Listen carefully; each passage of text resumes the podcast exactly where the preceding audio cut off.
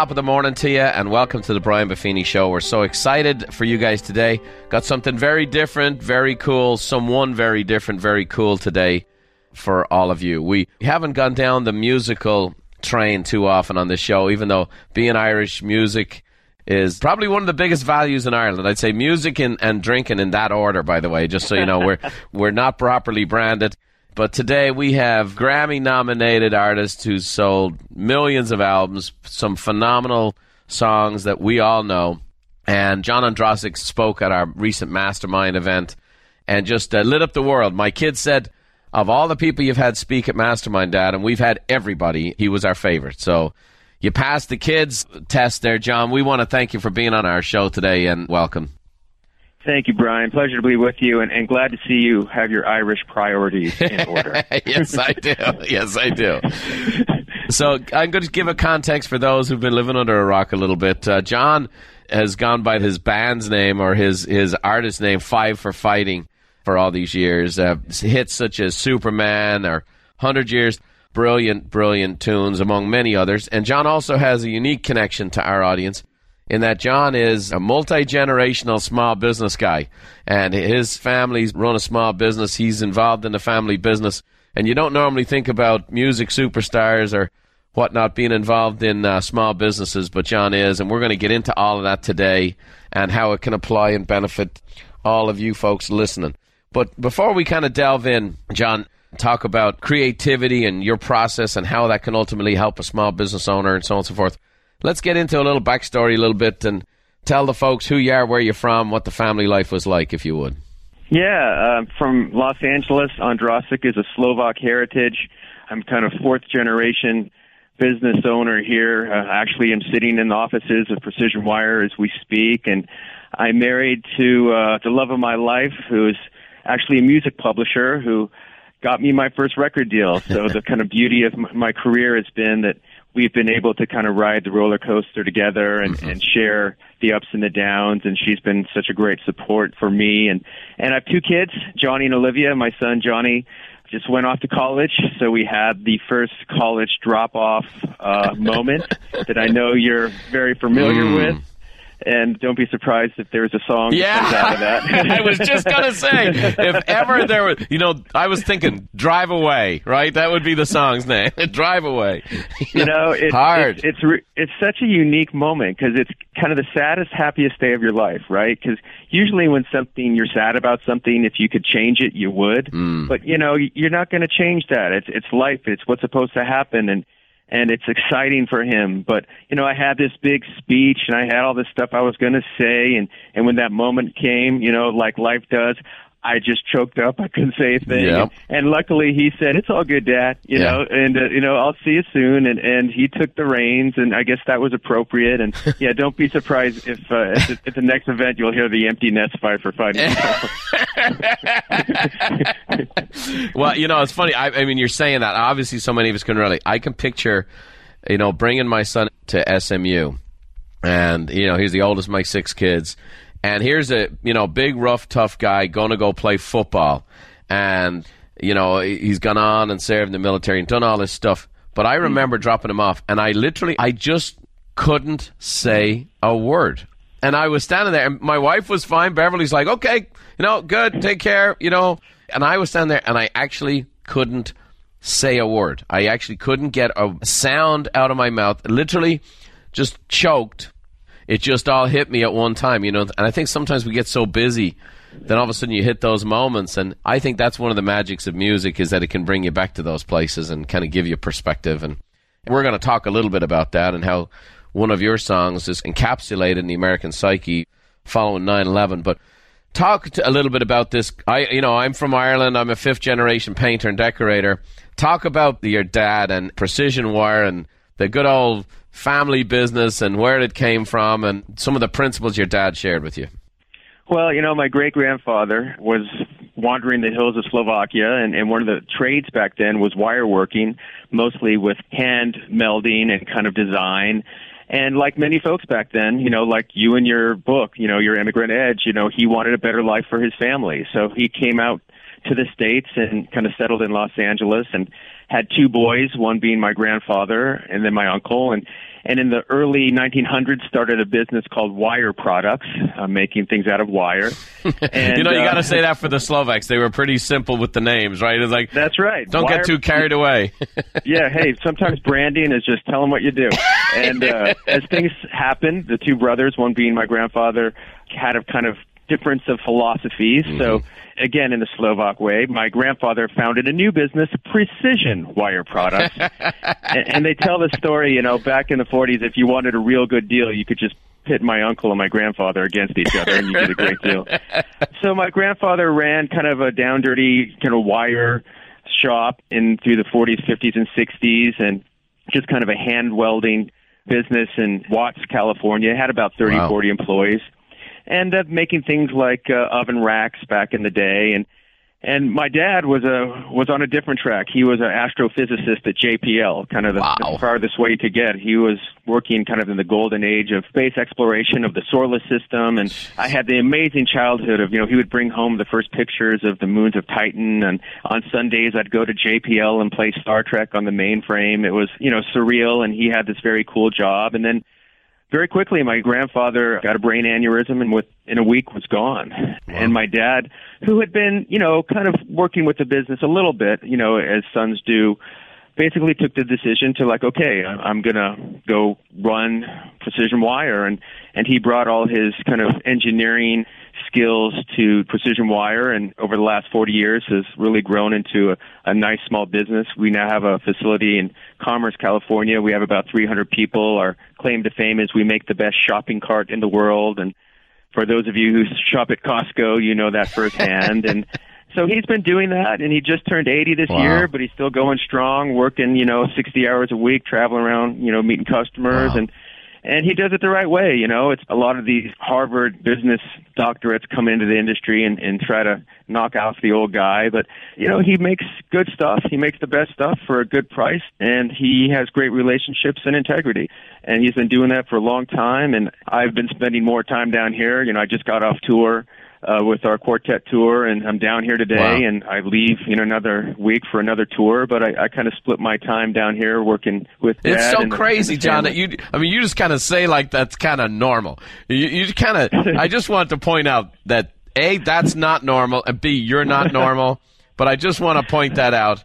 Yeah, I just got off tour, and now I'm back in Precision Wire, sitting in a meeting on the shopping carts for Costco. But there's a part of that I really like. I think it's one of the reasons we kind of hit it off. I'm the son of a tradesman, yeah. fifth generation painter. I remember standing still the first time I ever heard you share kind of about your dad's principles for business, which I think are a book or maybe a song. But, mm. you know, I, I think it's that grittiness, that groundedness. You know, here you are, you're an LA guy, Grammy nominated, your songs are widely known, and yet you have this groundedness. And I think it's the same groundedness that probably takes an astrophysicist to leave JPL and go back into the precision wire business. And I think it's probably the same type of thing that you can probably have confidence on when you leave your son off to college. It's in the DNA, it's in the values you've been raised with, and I'm sure you've passed on. But I think this is a golden moment for people who own a small business. I'd love you to share the principles that your dad has shared with you that are simple, profound, but that ultimately the guiding values of precision wire. Well, you know, as you say, it seems like it's two completely different worlds, and and certainly, you know, the kind of celebrity musician guy and the guy running the down and dirty welding business. It seems like it's it's a million miles apart, but I think it, at its base there's a lot of similarities, and and I think you know this. At the end of the day, it's still about relationships, mm-hmm. right? Whether it's relationship with a supplier who sells us wire for 25 years, or a radio programmer who plays my song. Mm-hmm. It's still about perseverance. You know, when my dad came into the business, he certainly didn't have a lot of experience running a wire welding business and he made mistakes and and he stuck to it and he put the hours in and you know music sounds very romantic but you know behind the curtain it's really about just an exercise in failure and writing hundreds of songs to get the 10 you hear mm-hmm. and writing thousands of songs to get the maybe two that the world knows. And you don't really think about that. So you know there's the perseverance and learning from your mistakes and and being humble. And when you do succeed kind of understanding it's not all about you. You know we got 300 people here and I can't do what most of them do every day and uh, it's the same with the music business I was very fortunate Brian I had success at a very late age. I was in my early 30s when Superman hit, Mm. and that's incredibly late for a musician. Right. Usually by then you have to get a real job.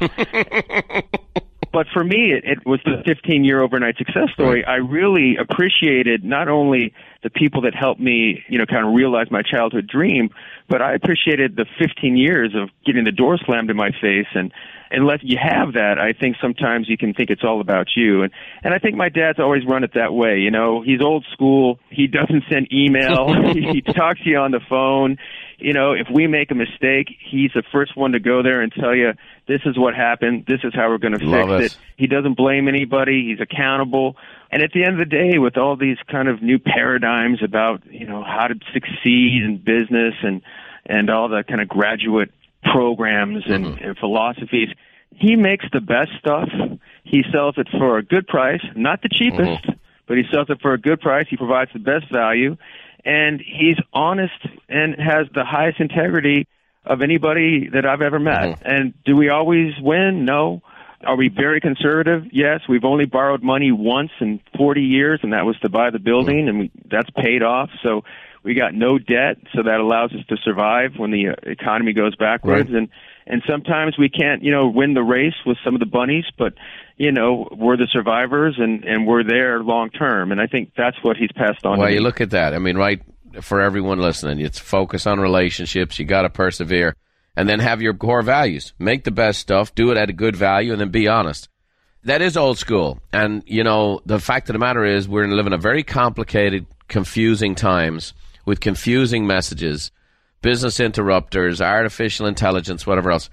but we got emotional intelligence, we got values, we got things that human beings value beyond what machines value and uh, it's powerful stuff. And you know, I love it. I love this stuff. I love your dad, and I've never met him. You know, John, I I can see him. I, I you know, I have a lot of Serbian friends, and I have a lot of people from Eastern Europe that work for me, and I've spoken over in Europe, and uh, by japers, the most honest entrepreneurial.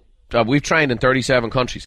The Czechoslovakians were the most entrepreneurial people I've ever met in my life because they were so oppressed for so long yeah. and they are on it like white on rice and absolutely phenomenal. So it's lovely to hear this stuff.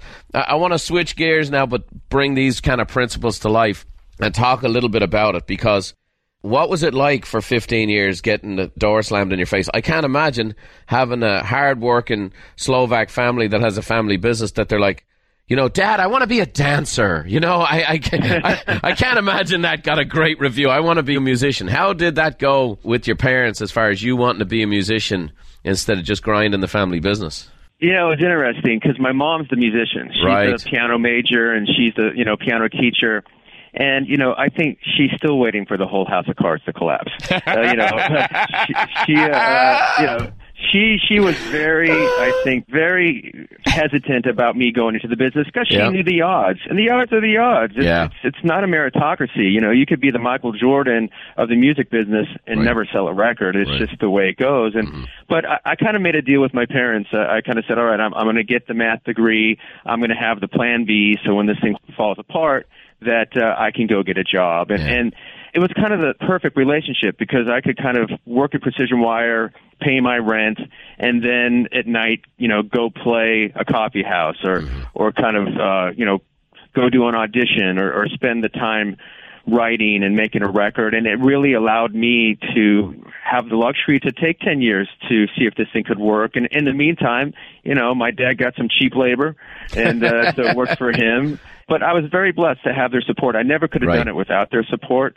So uh, you know I'm eternally grateful and it was very exciting when when I started to have success to see their pride and their excitement for me. And you know but uh, again it was for me. It, it's tough you know. Steve Jobs says half of the success for any entrepreneur is pure perseverance. And I think that's true. And, and certainly you have to be practical. You know, you can't, you know, as much as I want to play point guard for the Lakers, that wasn't Yeah, right. happen. Right. But you also need to take strategic risks. And also you need to be honest with yourself. And I was getting to the point where, you know, I cut off all my hair. I was wearing suits. I thought it was over. And, Mm-hmm. and boy, you know, I got this last little shot and I got a song out called Easy Tonight and had just enough success to get another song and that song was Superman and Mm. and again it was such a fluke you know it was kind of a one in a million thing But you know, it's like they say, it's like you work hard to give your chance to get lucky, and and for me, the stars aligned. But you know, if music never happened, then I'm sure I'd have been happy doing something else. But it was a passion in you, right? I mean,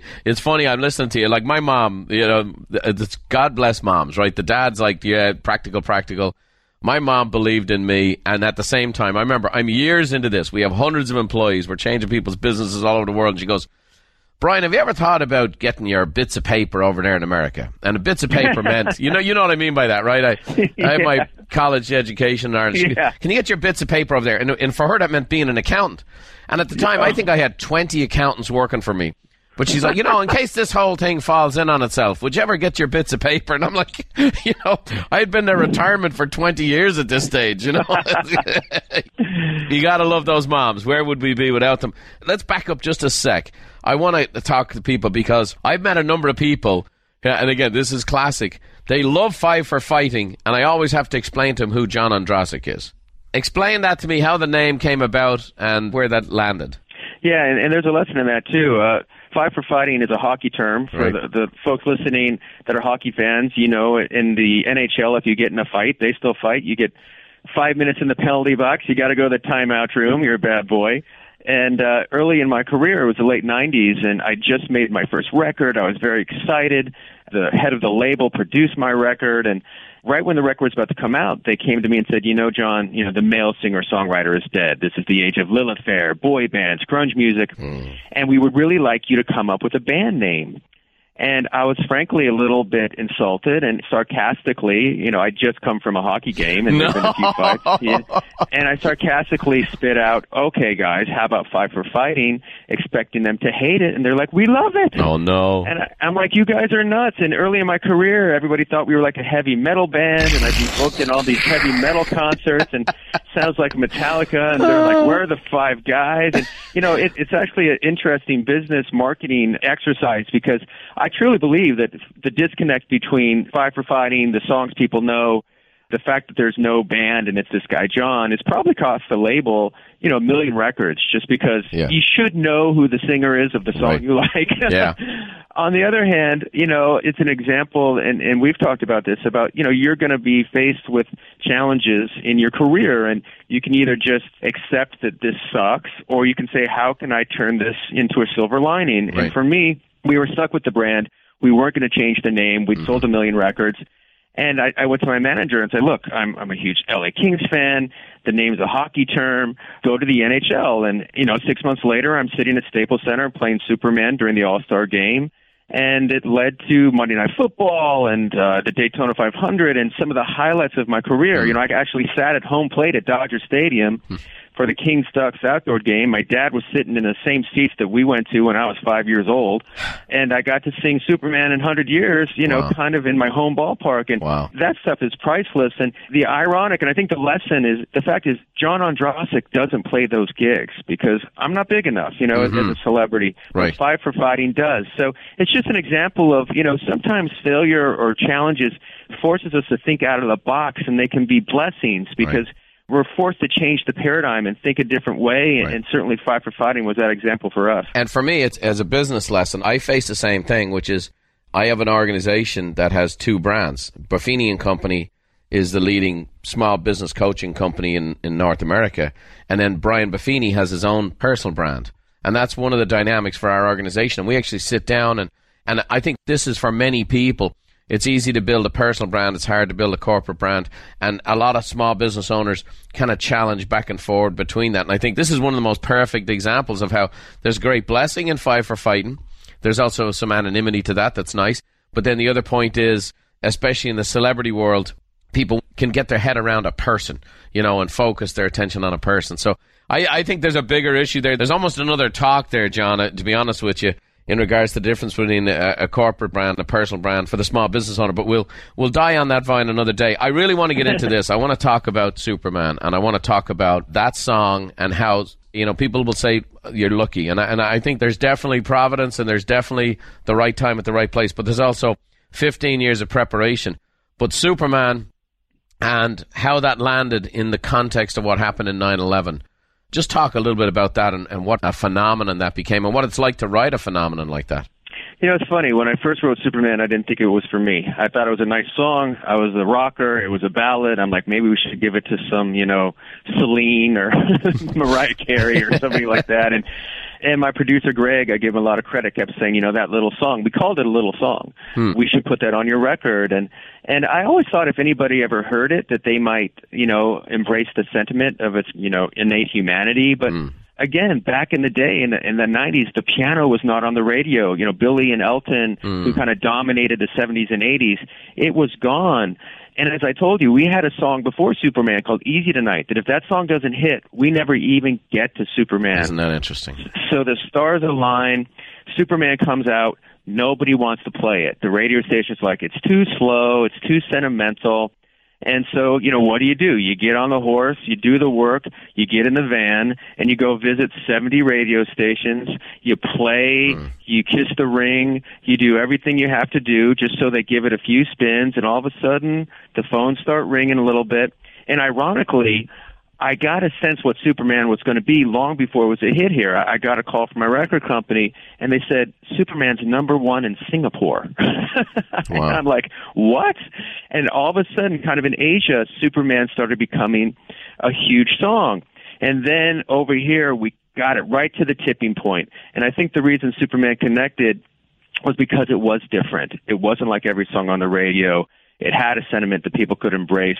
I've told you the story of the label was shocked that people, you know, old people, people in their 30s and 40s were buying my song. Mm. And I think it connected with a whole different audience. And then as you said, I was actually in London over there to promote Superman and 9/11 occurred and I was stuck over there for a week and kind of in shock like everybody else and trying to deal with the trauma and, and the attack and the atrocity of 9/11 and and my friends started telling me that you know folks are using Superman to pay tribute to some of the firefighters mm-hmm. and, and some of the family members, and I really had no sense of how big it got till I got back to the states, and and then I got the call to do the concert for New York, and mm-hmm. and that whole thing, and and it was certainly overwhelming and and humbling and you know, to this day, it's hard for me to wrap my feelings around it because mm-hmm. certainly you never want to, right. to have any event like that be a catalyst for a song, even yeah. though it was a successful song. On the other hand, it truly kind of made me realize the power of music and, right. and not just Superman. When I played the concert for New York, you know, there were people down there that had been at ground zero for a month and and when the Who got on stage and, and I saw these people sing at the top of their lungs and start crying, you know, with beers in their hands, it showed me that the power of the release oh, yeah.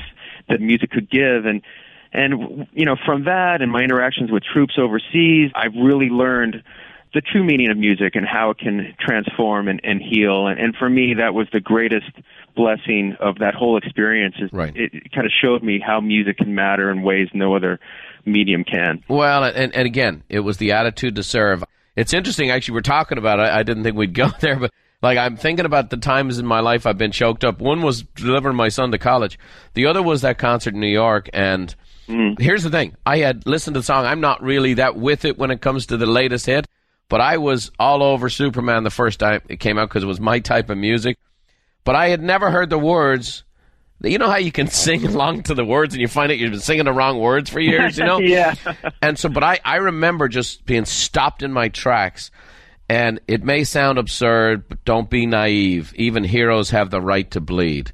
And I just remember, I mean, I, again, I couldn't breathe thinking of those firefighters, yeah. thinking of those policemen, thinking of those people. It's like even heroes have the right to bleed. It just kind of, I don't know what to say. It kind of made sense of it all. And then, then there was the hope, which is, I may be disturbed, but won't you concede?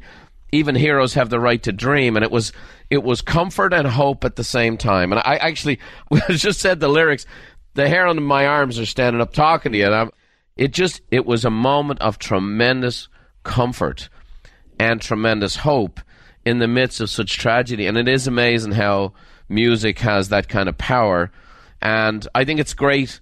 I think how you handle it was fantastic, by the way, because even that night and since that time, no matter what happened, it never became about you, almost like you were just part of that, being kind of brought along with that wave yourself. But that was a magical moment. And I, I know this it wasn't just the people who were there, it was the people who were watching that. Millions and millions of people. And all of a sudden, it's like, hey, things are going to be okay and it kind of just brought a I don't know a sense of closure or let's move on with this. and yet a reverence and so on and so forth. That was a very profound experience for me. And that's why years later I go, I was talking about booking speakers and Mm-hmm. our speakers bureau said, Oh, you got to check out this guy, John Andrasik. And I go, That name rings a bell. And I said, You mean Five for Fighting? And she goes, No, John Andrasik. and so it was kind of a cool deal to have that moment this year. So here's what it did for me this year. and We're kind of off, but on here. Is, you know, you played that song for our audience, and my kids were sitting in the front row amongst 3,200 other people.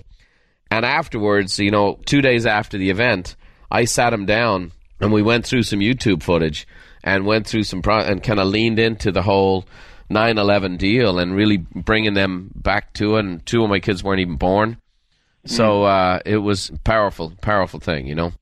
Well, thank you very much, and it, it's interesting what you said about kind of heroes, and and you know we live in an age where we're kind of so celebrity conscious that we think mm-hmm. our heroes are actors or sports athletes or you know we're kind of obsessed with the politics of the day. And and what was the key about 9/11 those heroes were nameless people that we walk by every day. And I think it really kind of spoke to kind of the culture and who we are as a culture. And we really saw heroism from regular folks. And I think that is who we are. And and uh, the nice thing about that time too is we really saw the country come together in a way I don't think we've seen before since, Right. and and we could use a little bit more of that. As Yeah, we could. Yeah, we could. Well, maybe there's another song out there. We know the man who can do it. Now, thinking about that, because that's right. The great demand is always, hey, uh, you know, a, a team wins a championship. Can they repeat? Right? and so Right. now all of a sudden, you're in the center of this thing. You've brought your gift to the marketplace at a time when the marketplace really needed your gift. But now there's a music. It's called the music business, and I think Yeah. many of us are naive to how actual cutthroat it is, how challenging it is, how uh, you're the greatest thing in the world, and how tastes change, and no one wants to hear from you. How much pressure was there to follow that up to go? Okay, now we need another moment of genius where you can, you know, raise the hair on someone's arms again. I mean, how much pressure were you under, and and what did that feel like? Well, at the time, it felt immense, and and certainly the consequences were, you know, personally huge. Artistically, you want to show that you're not a one-hit wonder. Mm-hmm. You know, security for your family. You kind of know if you get another one, then unless you're kind of foolish, you're pretty good. And the other hesitancy too is, you know, you don't want to rewrite Superman, especially with what it became. And, Right. and that's kind of the tendency sometimes we have is as soon as we have success, we kind of regurgitate what we did. And, Play it safe. And we play it safe. And the reality is, if I just wrote Superman 2, that probably is not going to facilitate what I need. And it was painful. I made a record. I took two years, got in a big argument with the record company, but I realized that I didn't have the song yet. Hmm. So I went back to the drawing board. And I've told you, I write a 100 songs to get, you know, 10. I wrote probably two, 300 till I came up with kind of the concept for 100 years. And, and once I had 100 years, I kind of knew in my gut. I'm like, all right, this song could have existed if Superman never did. Hmm. And I think it was, it was the same guy. It was the same voice. There was the piano. But I think it took a long time and it took a lot of, I think, fortitude in the fact that it was been very easy to say, okay, that song is it. Because, you know, the record company was ready to roll, you know, we would have sold some records, but deep down in my gut, I'm like, I don't have it yet, and, and I have to get it right. I have to get it right this time. And then luckily, you know, 100 years kind of became what it did and, and stood on its own. And I actually think, you know, 100 years may have permeated the culture more than Superman, but who Well, knows? like I said, Superman for me is it's kind of like it's a time capsule in a moment of intense feeling. Hundred Years is by far my favorite song of yours. I've played the video as a bumper at events at times to try to show people context, and I believe it's so counter to our nature. I was thinking about it this morning. Actually, I was shaving the mirror and I went, "None of us think we're going to die. We don't live like we're going to die. I think human beings have to have this built-in mechanism not to really embrace that." But to me, it's like the ultimate perspective song, right? You know, you go through the different ages and the stages. You know, I'm 21 for a minute, just all these different stages in your life, and it's just for a minute. And again, if someone's new to you today, you, the beauty of today is they can, right after this podcast, download Yeah. Superman in 100 years, right? Yeah. And the next thing you know, they can have this great experience and all this comes to life. But talk a, little bit about the actual concept of 100 years, where that came from, and what that should mean to people as they're going through their life. Well, you know, we've always heard about the sentiment, you know, live in the moment, appreciate the moment, recognize the moment, mm-hmm. and a lot of these songs, you know, Brian, are, post-it notes to myself because mm. I'm not very good at that, and and uh, part of what makes us maybe successful is is pushing the goalpost and strategizing for the future. And but if all we do is that, you know, what is the point? And mm. and I remember um, I was very kind of blessed when Superman became a hit. My daughter was born, and I had two young kids, and the world was perfect. And I, I was realizing my childhood dream, you know, young family, and but of course, with with kids, you put them on your lap, and and I, I think one day I was looking, and you know, and I, you know, I was probably strategizing about all the promo I had to do and the concerts and the tours and how to take it to the next level and and then you look at your child's eyes and you're like, "Oh, well, what matters mm. because that two year old doesn't know if I have a hit or a miss. They don't know if I sold out or nobody showed up, mm. and hmm. they don't care. Right. And I'm like, you know, I better be careful here mm. because if, if your whole self esteem gets wrapped up in what you do, at some point that's going to go backwards. And I think it was just a nice reminder of, of you know, look, the moment's not always great. Sometimes it's tragic, sometimes it's horrible, but uh, it's what we got. And and that's, I think, where 100 years came from. And again, because I had success late, you know, I was in my mid 30s, I think there was a certain gratitude to, mm. to where I mm. was. And, and it's funny, you know, Superman I could not write today because, you know, as I've told you, I found out in the interim 20 years, it's pretty darn easy to be me. and uh, I've I've met people with real challenges, and I've learned that most of us have no problems. We think we have problems, but we don't. And right. but hundred years, I live. You know, every time I play it, I just move through it. You know, I'm now in the bridge, and you know, just right after halftime, and, and it, it, it's it's kind of really fun that every, yep. you know. And we just spoke about look, you know, we we just dropping off our kids at college it's just you know for us it, it seems just yesterday they were born right and life moves so fast and if you don't at least spend some time in the middle of it that i think you'll miss it and right. and that's for me so important to like you know, I you know my dad's 80 years old, right? It's not going to go on forever. Right. So every time I come here, I'm like I'm kind of grateful for the day, and mm. and we just visited my son at Baylor, and, and I'm grateful for the day, and and uh, I still have to keep forcing myself to do it though, because it's not natural for me. You know, mm. it's it's more natural about what I got to do next. Let's right. up the ante. Let's grow. Let's grow. Let's hit the next one, and but I think that's what songs are are really right. nice for. They kind of bring you back. They remind you and you can keep listening to it and, and 20 years after you hear it for the first time it still has a significance uh, and there's one word in that song that i think is the profound hook of the whole thing where it's the word only yeah it, you only have a hundred years to live and yeah i think we make the most of it you know drink deep love well invest in relationships you know you, you're the guy that's people hear this this is kind of interesting this guy is this you know, he's a star. He's got the records. He's got this. He's back at the family business. But yet, how many people have found their identity into persona that they are on stage, and mm. they never got to experience the hundred years to live. Their life became wrapped up in it, and we know all the the tragedies of whether it be the movie stars, the music industry, especially because the road is so hard. You know, the sports, all the glamour, all the fame, and sometimes no perspective. So, you know, it seems like the Slovak grounding came through. it's still working, and uh, you know it's a good life. It's not always awesome, but uh, you've made your mark, and you continue to make your mark. And now you're making your mark by doing your presentations where you're speaking to this. You play your music. We're so excited to have you again, John. In fact, uh, we just booked our calendar, and you're going to be joining us at the Monterey Convention Center in September, and we're just so excited for you to share your gifts with our audience and members there you know, I think you're making a huge impact now by bringing even more meaning to the music. And I'm glad for your friendship. I'm so excited that we get the chance to work together. And I just think it's profound stuff. I'm gonna I'm gonna jump on you here as we finish up.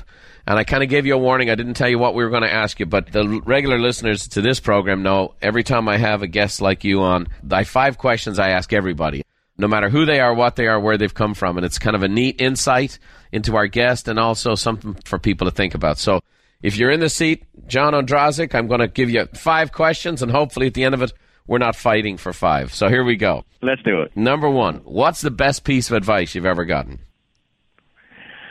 Oh, wow. Don't be afraid to say no. Mm, love it. Who gave you that? My mom. Ah, yes. Sounds like your mom and my mom are very similar, right? yeah, yep. Yeah. I would say this. I say this to the ladies in our audience all the time. Never underestimate your value, ladies. Never underestimate your value. You have a lot of influence. That's awesome. Don't be afraid to say no. Words to live by. Number two, what one talent or gift do you wish you possessed that you currently don't? Um, Wayne Gretzky's hockey ability. yeah, yeah. you know, we have a lot of Canadian fans, so they're gonna they're gonna love this stuff. You know what's funny? Guess what? I've asked. I mean, you name it has been on this show. That who's who? Guess what the number one answer normally is? Uh, to fly. The number one answer. They'd like to be on stage and be able to play music or sing Yeah. in front of an audience. So you already have the thing that almost every one of these celebrities or successful people want. So. Yeah, yeah. The grass is always greener, Right. Brian. Yep. Yeah. Ballers want to be rappers and rappers want to be ballers. I understand. Be careful what you wish for. Yeah. All right, great. What book has been uh, most instrumental in your life? oh, wow. That's another great one. My favorite author is Haruki Murakami, Hmm. who is a Japanese author, and to me, the best living author. And uh, you know, you can take IQ 84 or any any of his books. For for those of you who are readers, check out Murakami. I don't think you'll be disappointed. How do you spell that? I've never heard of. I've rarely have I heard an author I don't know. Murakami, Yeah. Japanese, Okay. M U R. Uh, yeah, A K I M I, and that's IQ eighty four. Okay. yeah, Awesome. Rare do I reach one that I haven't heard, so now I'm excited and intrigued, and Yep. We'll probably sell thousands of Mr. Murakami's books here today. Awesome. Okay. Now, this is an odd one for you, but I'm going to get into it. This is a question I ask everybody. What's your jam? You're in the car, it's dad's song. It's either a song, a band, a music, and it's kind of like dad's listening to his music. What would the kids say? What What's the one you listen to, or songs you listen to to get you fired up, motivated, or into that space? Well, I'll just go to like to what's still in my CD player 30 years later. Yes, yes. And I believe if if you walk out to my car right now, you will still find the Who's Tommy in my CD player. so it's it's certainly the 70s, Uh-huh. and it's you know it's either the Who or the Beatles or or uh, you know those kind of folks. So I'll go with one that's real, and it's it's the Who's Tommy. Nice. One of my all-time memorable experiences was with the Chieftains, and the Chieftains, you know, been around 50 years, been on Johnny Carson forever, did all the Irish, you know, I mean, talking about 1700s, and one of the greatest jams I ever saw was the Who and the Chieftains together, and it was Wow. absolutely like I, I I can't even tell you. You know, there's an Irish stew called a coddle, which is has basically everything but the kitchen sink is thrown into it, and the Who and the 17th century playing you know Irish jigs and ballads uh, together was a night I'll never forget. So they're they're pretty awesome. Last but not least, it's the movie you watch over and over. You're scrolling through the channels. You don't do it very often, but this is on, and you'll stop and take a look. If there's one movie that catches your eye all the time, what would it be?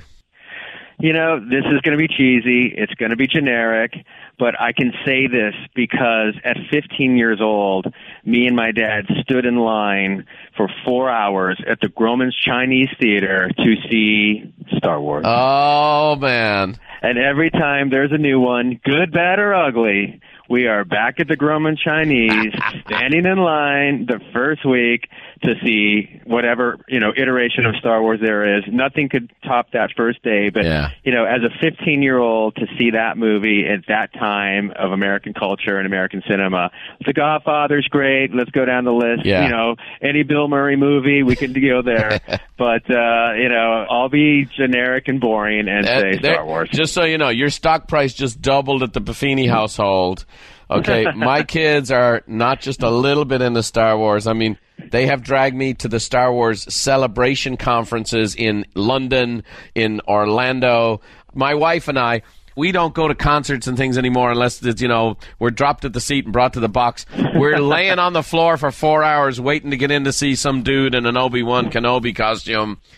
So Star Wars is where it's at in my family. So uh, uh, your stock price just went up. If my kids hear this podcast, I'm going to have to book you at every event we have, John. So anyway, but listen, I really appreciate you. I appreciate your gift. I appreciate your authenticity. I love meeting your bride and how Uh, you guys are just the real thing, and I've been around a lot of musicians and good and bad lights, you know, and it just I think it's marvelous. The career you've had, the humility you have, the message you have, and yet this grounding that I think comes from you know Slovak hard work and a mom that's uh, like every great mom that ever was, and now you've passed this on to your kids and and you're doing it. I just think you're a real you're a real treasure what you're doing to bring this great mix of this excitement and celebrity and world class music, the experience you've had, whether it be Superman, Hundred Years, you know, all the the music you've produced. I just love you. I mean, I, I can go on and on. Easy tonight, but at the end of the day, I love the fact of how you present it, and I love who you are. And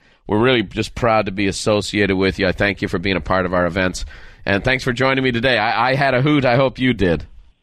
Well, thank you, Brian. And you know what? I learn a lot from you too. You know, I, I try to live what I teach. I've been working on that ever since I heard your keynote in San Diego. And and you know, we talked about you know, can you do it on stage and can you turn it off when you walk off stage? Mm-hmm. And and meeting you and you know, it's, it's easy to see, you know, in Beverly and your kids. You do it right. You're an inspiration to me as well, and and uh, it's always a pleasure. And I look forward to the next time. You bet. Well, uh, before we let go here today, we're going to hand over our broadcast to our producer, who a great musician in his own right, Mr. David Lally, the lead of Brogue Wave and the theme song for our show, and uh, he has a few words to say to you today before we have our parting words. And once again, John, thanks a million. Appreciate you, bud. Sure, buddy. Thanks, John. So great to have you with us today. As Brian mentioned, you can see John live at our Success Tour event in Monterey this September. He's a great guy and his live presentation is so powerful. To get more information on that event, visit buffiniandcompany.com slash BBST. And until next time, I'll leave you with a little Irish blessing from Brian's mum, Therese. May the road rise up to meet you, and may the wind always be at your back. May the rain fall soft upon your fields, and the sun shine warm upon your face. Until we meet again, may God hold you in the hollow of his hand. See you next time.